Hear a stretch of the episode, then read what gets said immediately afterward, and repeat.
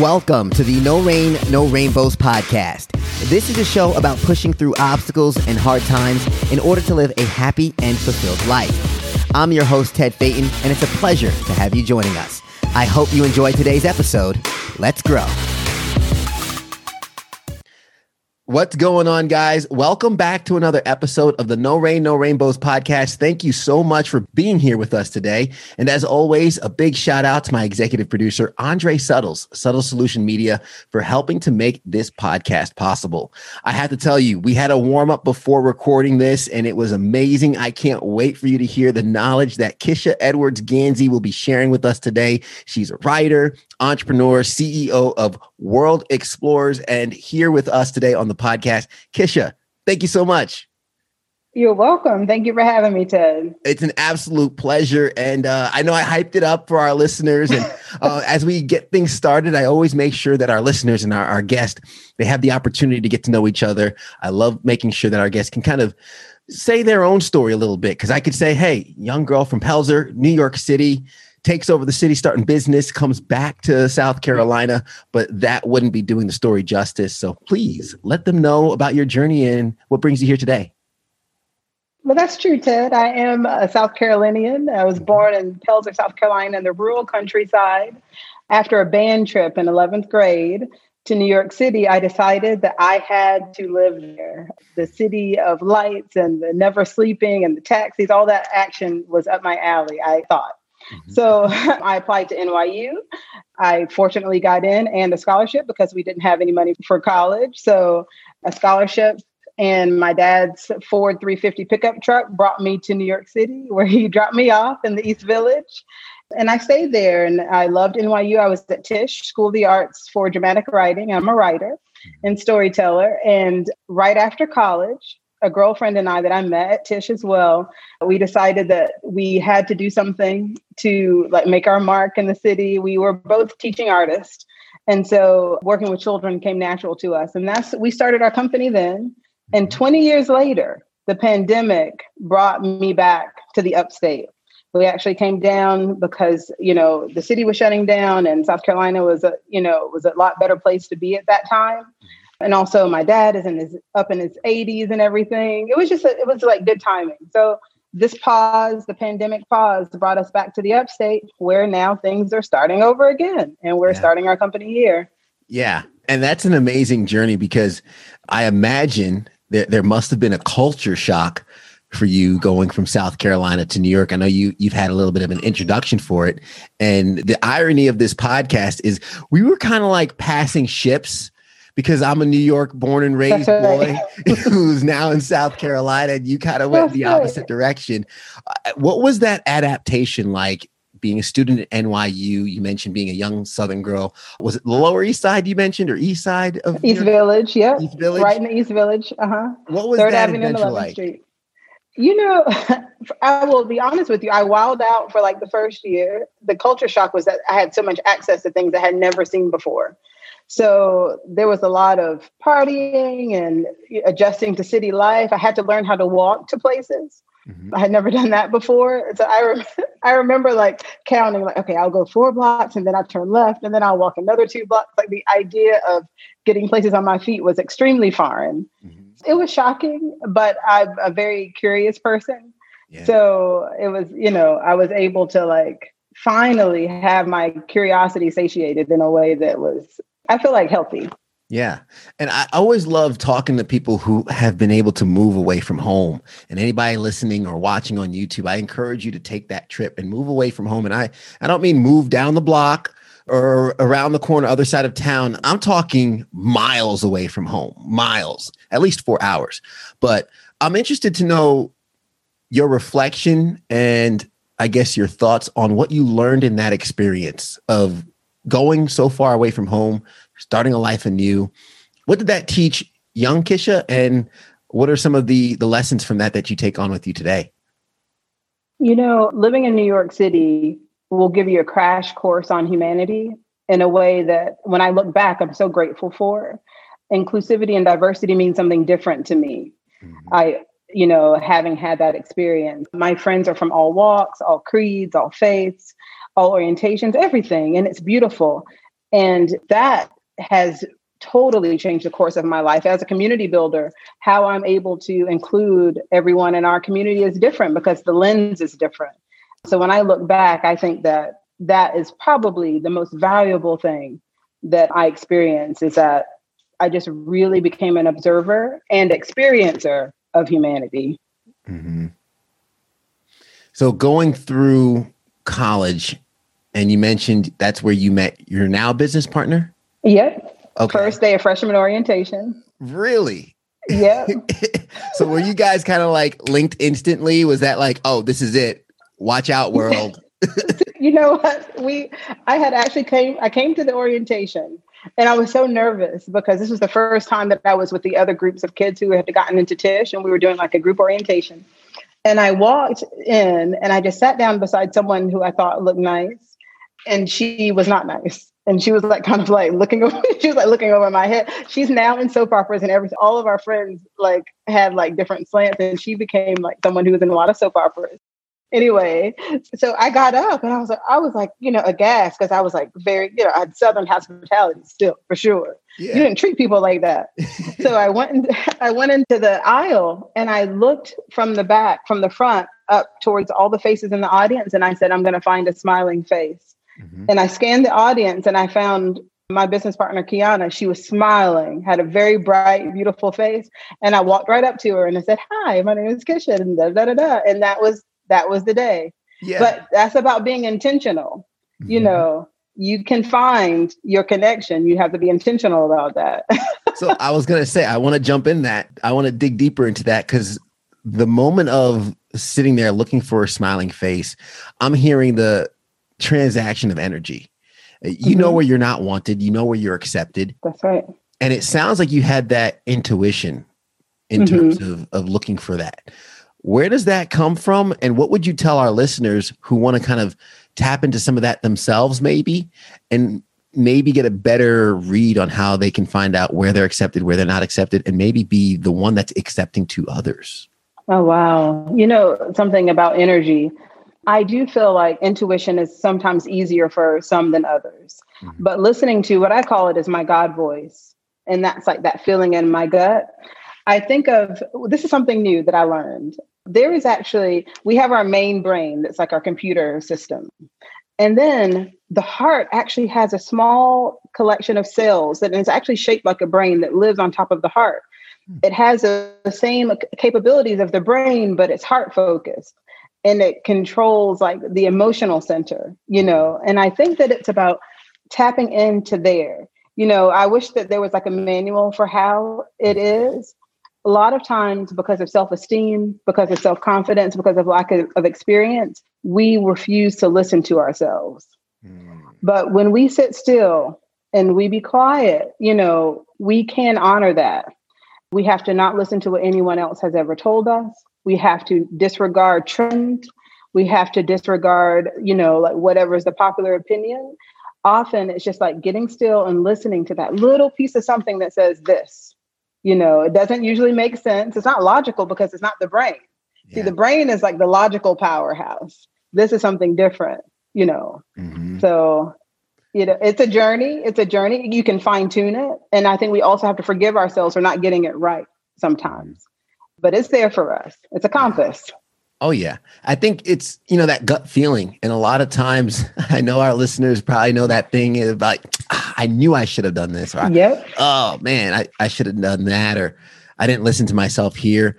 And we do get hard on ourselves. And, and there are times where sometimes a gut feeling, we listen to it and it pans out when it comes to writing and it comes to your passion of storytelling was that something that was a gut feeling at a young age did you develop that through school or i'm interested to oh, know yeah. what was the inception of that and how it came into fruition I lived in my imagination from a very, very young age. So I was an adopted foster child. Mm. And our house was like a revolving door for other foster children. I was fortunately adopted, but many of my brothers and sisters were very transient and they were in and out of the house often. And I actually now this I've identified this as I've gotten older and wiser is I realized that my first stab at like imagining imagining stories were me conjuring up what happened to them next. Mm-hmm. I really wanted to know where all these people went. Where did they go? What were they like now? What if what about this? When I found out that I was adopted, you know, when I found out that I had a birth mother and that these were not my biological parents, there was also that. Who is she? What is she? You know, I was constantly having these what ifs. And I would write them down and I would do them for other people. And then this was like, it came to be like I was practicing that gift of the imagination through like intense storytelling as a coping mechanism, but then it became fun. Yeah. And I just enjoyed it.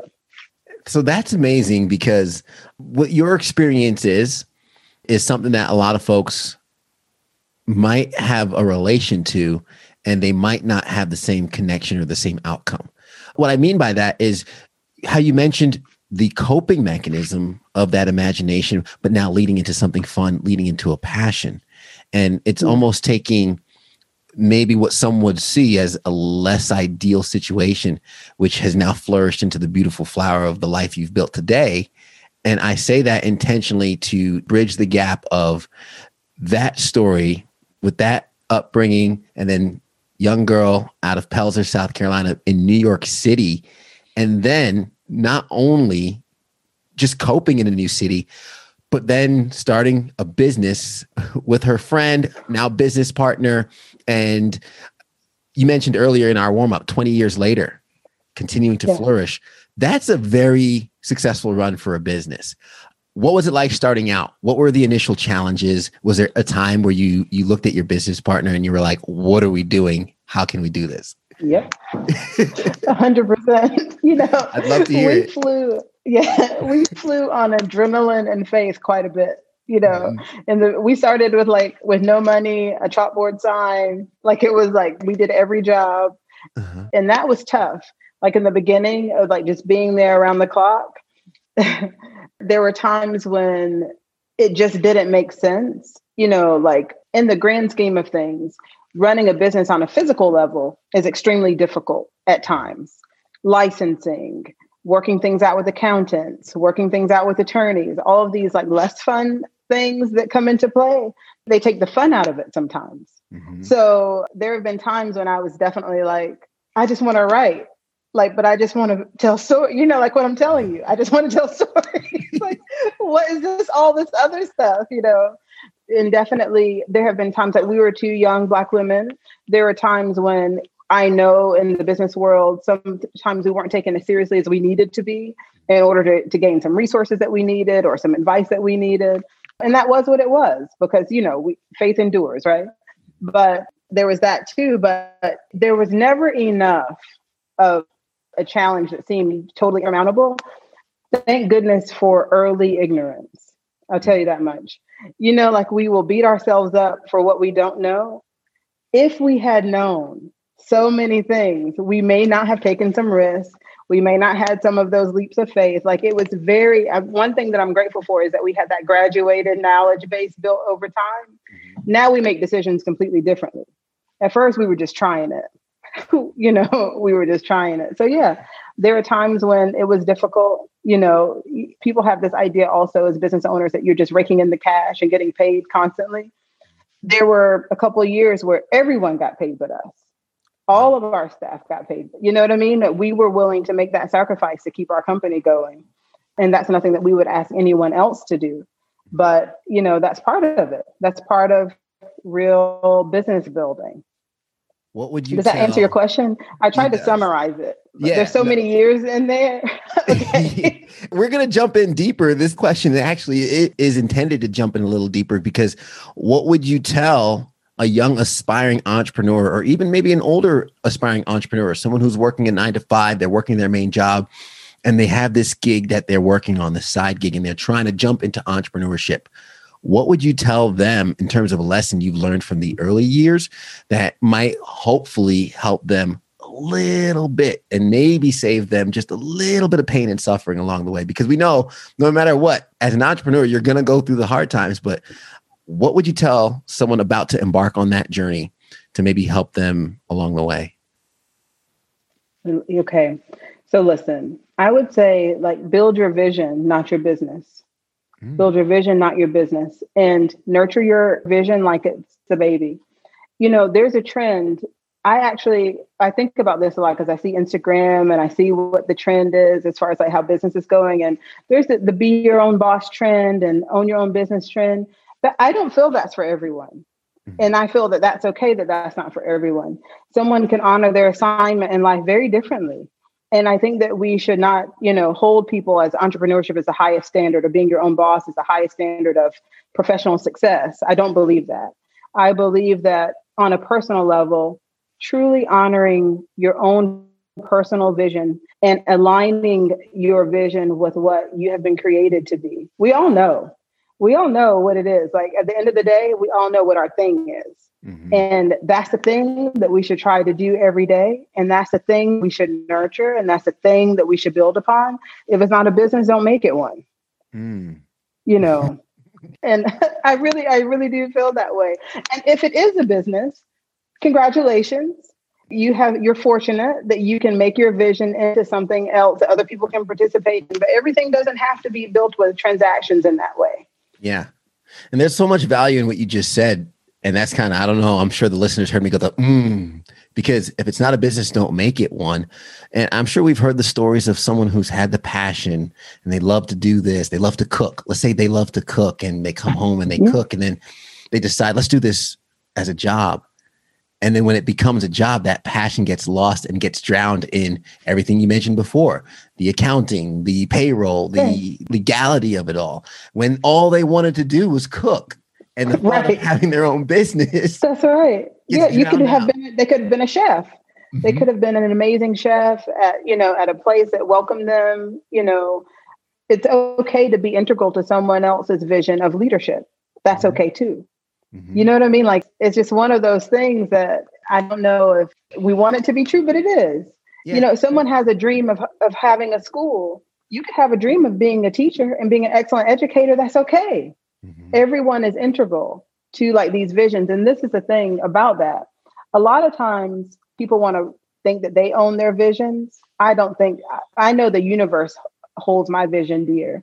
And God is not going to let my vision die with me if someone else, if God wants that thing to get done, right? If Kisha is not going to stand up and do X, Y, and Z and do, you know, this, that, and the third, he's going to tap on someone else's shoulder with that they he also created as well. The yeah. things are the things that are going to get done. That's why I say you take that thing and you honor it because that thing has lots of power even outside of us. Yeah kind of on on your point again i keep mentioning the warm up when you said i mentioned how do you turn your passion into income and you said you know well the money should be irrelevant and you, yeah. you mentioned growing that thing and that passion let's talk about the mastery because you know i used to if you were to talk to me two years ago i'd say i'm not a writer i'm not a writer now, through the process of this podcast, I write my show notes every week. I've been writing blogs and on Instagram, I like to get in depth with my posts and really kind of write something from the heart. So I've started to realize over the course of the past two years, I've developed not a passion for, not a, I don't want to say a hate or a, a liking, but I've developed a competence towards writing and hmm. articulating what's in my head or what's in my heart and putting it out in words if somebody has a passion for writing or cooking or whatever it might be, there's usually a gap between what their taste is and what they're capable of doing. And a yeah. lot of people quit in that gap because they just can't produce the quality of work that they feel they're worth or they want to do. How did you get through that in your process? And, and what would you tell hmm. someone to help them kind of push forward through that gap? Oh my gosh. There's two words that come to mind immediately, and they are consistency and obedience.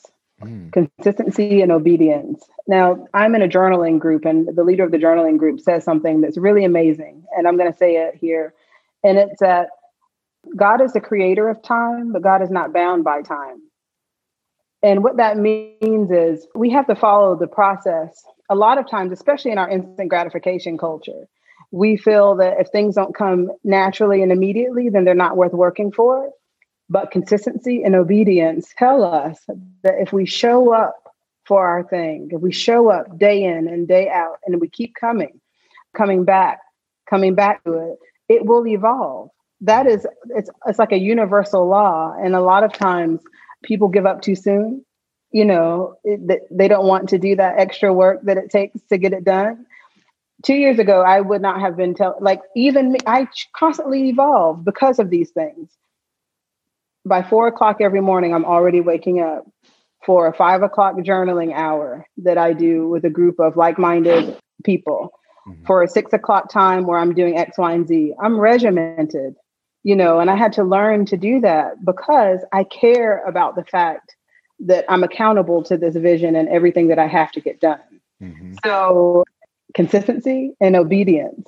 And I will add to that forgiveness because if there are times when I, I do something at night, I go out, I, you know, I stay out too late or whatever it is.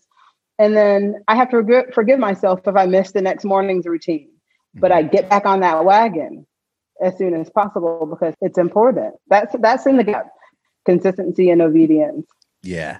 And that, that's amazing what you said about the added part of the forgiveness because yeah. my fiance and I recently the 75 did, we did the 75 hard challenge and it was 75 days straight. We worked out twice a day. We drank a gallon of water. We read 10 pages of a nonfiction book and we took a, pro- a progress picture. Also, sticking to a diet, no cheat meals, no alcohol for 75 days straight. My fiance and I looked at each other and said, We're going to do this. We accomplished it. And by the end of the 75 days, the working out was a habit, the drinking the water was a habit. It was all a habit, but it was right around Thanksgiving and the holidays. And what do you think happened? We stopped it yeah. As it took us 75 days to build that habit, it only took us about four or five days to break it. And obviously, we've we've picked up the reading again and the working out and, and things like that. Not twice a day, but we've been able to pick up some of those beneficial habits. But it takes a long time to build a habit. It doesn't take long to break it.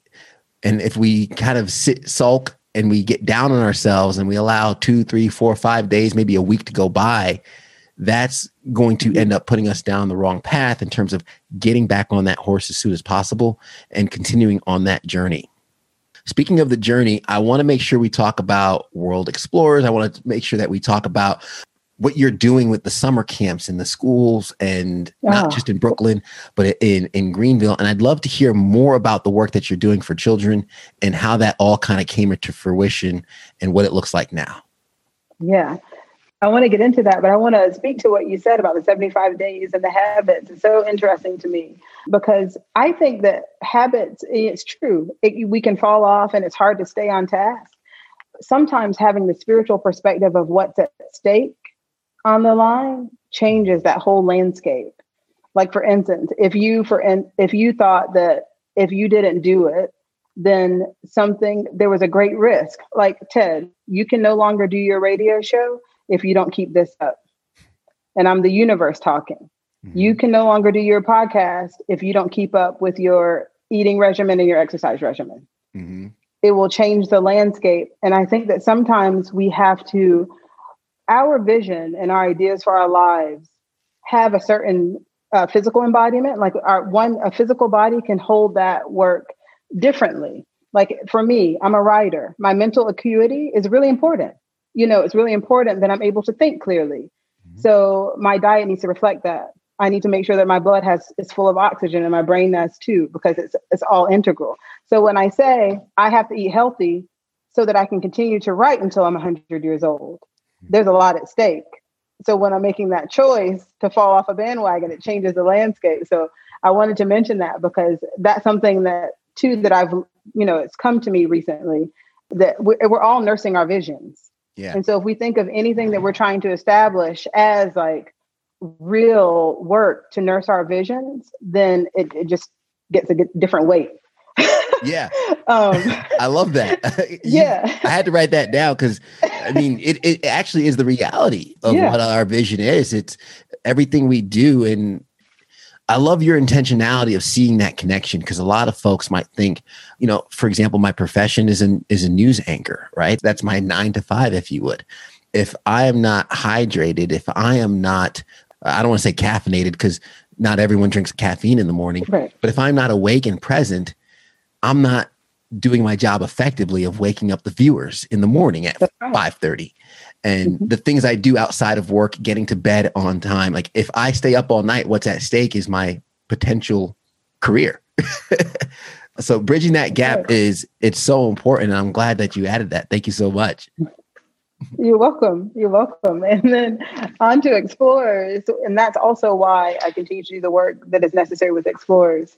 I love what our company is doing, our preschool, our camp, our after school programs. We all see what's happening in the world, right? We see what the needs are for our planet. We need compassion, we need empathy. And every day we work with our programs to instill those values in the children we serve. And that's what's important to us right now. We have to do our part to build global citizens who really respectfully care about the planet that they live in.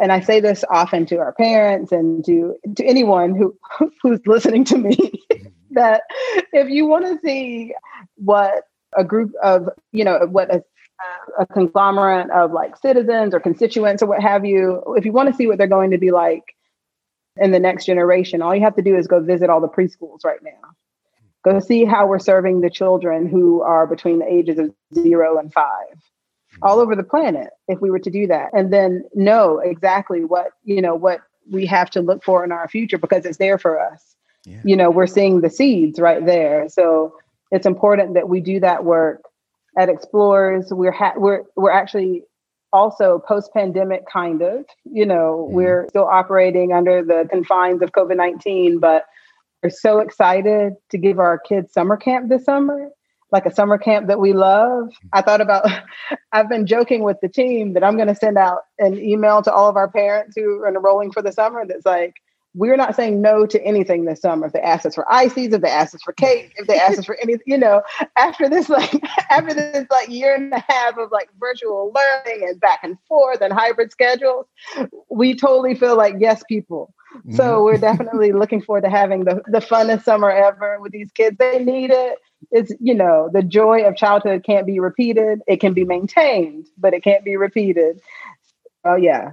You can find out everything about our company at explorekids.us. And yeah. that's where everything lives there. But yeah, we're just happy about what we're doing. No, certainly, and I'm I'll be sure to have that link in the show notes as well as as the other links that we yeah. get here at the end of the episode. Really quick, just before we wrap up, a, I love what you're doing for our future generations. I've said so many times, if you want to make the world a better place, it, it starts with our kids. And we've seen the research now, and as we're looking at mental health, I think the pandemic has shined a light and put the spotlight on mental health. And what a lot of us are finding is some of our traumas and some of our issues in today. And I don't say issues is a bad thing. We all have our things we need to work through.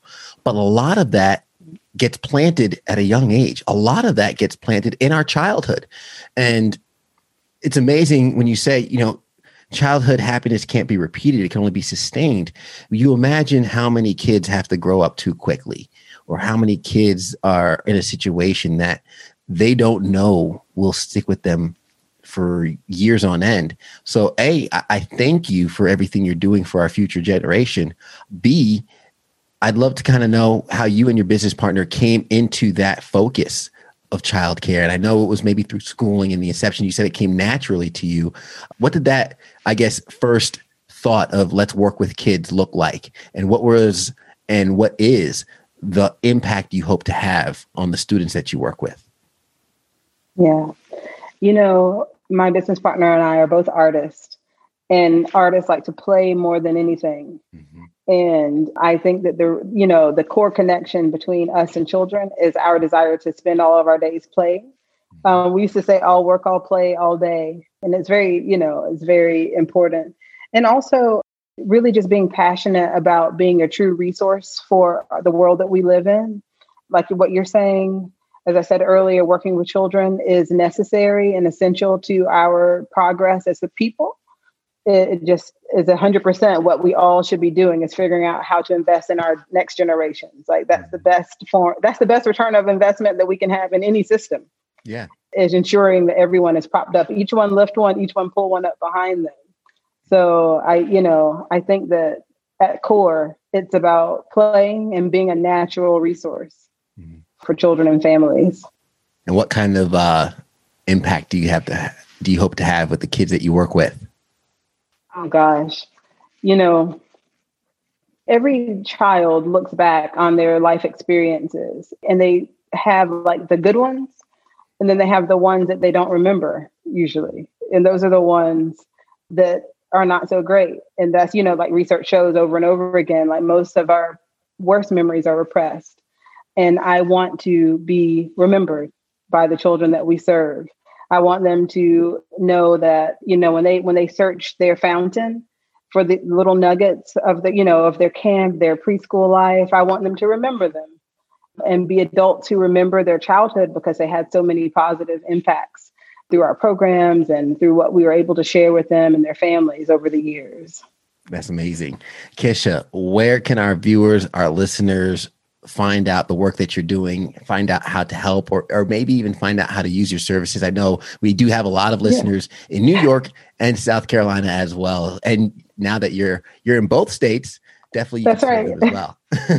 yeah. So most families find us online at explorekids.us mm-hmm. or explorekids.us on Instagram. I lead talk sometimes on occasion. Uh, we have a series called Tough Talk Tuesdays where we walk families through tough conversations with their family. Our last one that we did, that we did was a Tough Talk Tuesday on how to talk to your children about racism and privilege. We did a Tough Talk Tuesday about how to talk to your children about sex. Highly informative and important for parents to dive into. Mm-hmm. And that's all on our website. So you can find us really easily. And uh, yeah, that's it. We're not, we're very public. So you can find us.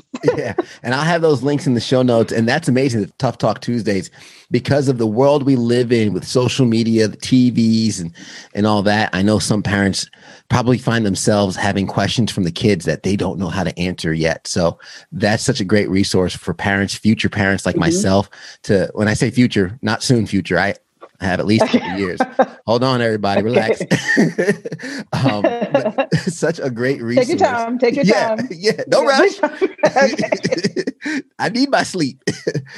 such a great resource to have, though, that I, being a planner myself, living with intention, will probably want to kind of tap into that resource sometime soon just to prepare myself. And then, even still, with it being online, I imagine we'll still be having access to that when right. I have the little teddy tots, as as people like to call them, the future teddy tots come into play.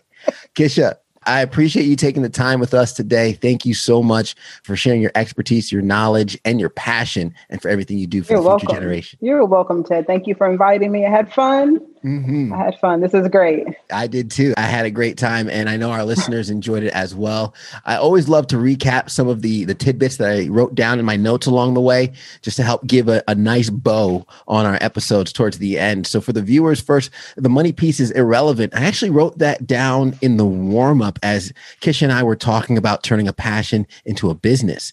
A lot of times, the money piece can actually make more of a debacle of what it is you want to do. That's why later on in the podcast, Kisha also says, build your vision, not your business. The idea of playing piano full time or being a cook full time might be wonderful. However, when you throw in all the nuances of running a business with it, that can take the joy and steal that passion away. So just want to be aware of that. And we all look at the entrepreneurs thinking that's what we want and we want to be on top. That's Instagram talking to us. That's social media talking to us. What is it our purpose? What is it that our vision is pulling us towards the universe? God wants us to do. Tap into that we refuse to listen to ourselves. I love it when Kisha, she called us all out. She says, We know, we know what it is we want to do. Sometimes fear holds us back from that, maybe self doubt, maybe some self exploration can help us kind of lean into that uncertainty a little bit and find out what it is we truly believe our purpose and our vision is to be and work on that. And when we work on it, understand we're not going to be a Mozart right off the bat consistency and obedience, working on ourselves and showing up each and every single day, having a regiment. Kisha mentioned her routine. I have a routine myself that I stick to. And when I fall off, that third part, Kisha, add grace, being able to forgive ourselves and then get back on that horse as soon as possible. And then the spiritual landscape of what's at stake that was a rewiring for me in this episode of seeing our habits as more than just something we want to do there's a lot at stake. Your vision is at stake. Your future is at stake. And our kids, our future generation is at stake because they are watching us. They know how we behave. And then how we serve our children is how we serve the world. I appreciate you guys rocking with us this whole time. Kish, I appreciate you sharing your knowledge and your expertise with us again. And as we always say, guys, if you enjoyed this episode, we really would love the support. Hit that like button, hit the subscribe button to get a new episode every week. We'd appreciate you leaving a rating, letting us know how we do. That way we can improve for you guys and we can keep making this show better. You can even send us some guests that you'd love to hear from. I'd be happy to reach out to them and have them on the show. If you got value from this, please share it with a friend that you think would would enjoy it. And if you love the podcast so much and you want to support monetarily, you can on our Patreon page for as little as $1 a month. We appreciate you guys taking the time today. And as we always say at the end of the episode, everybody wants the sunshine, but they don't want the rain. But you can't get the pleasure without a little pain. Let's grow.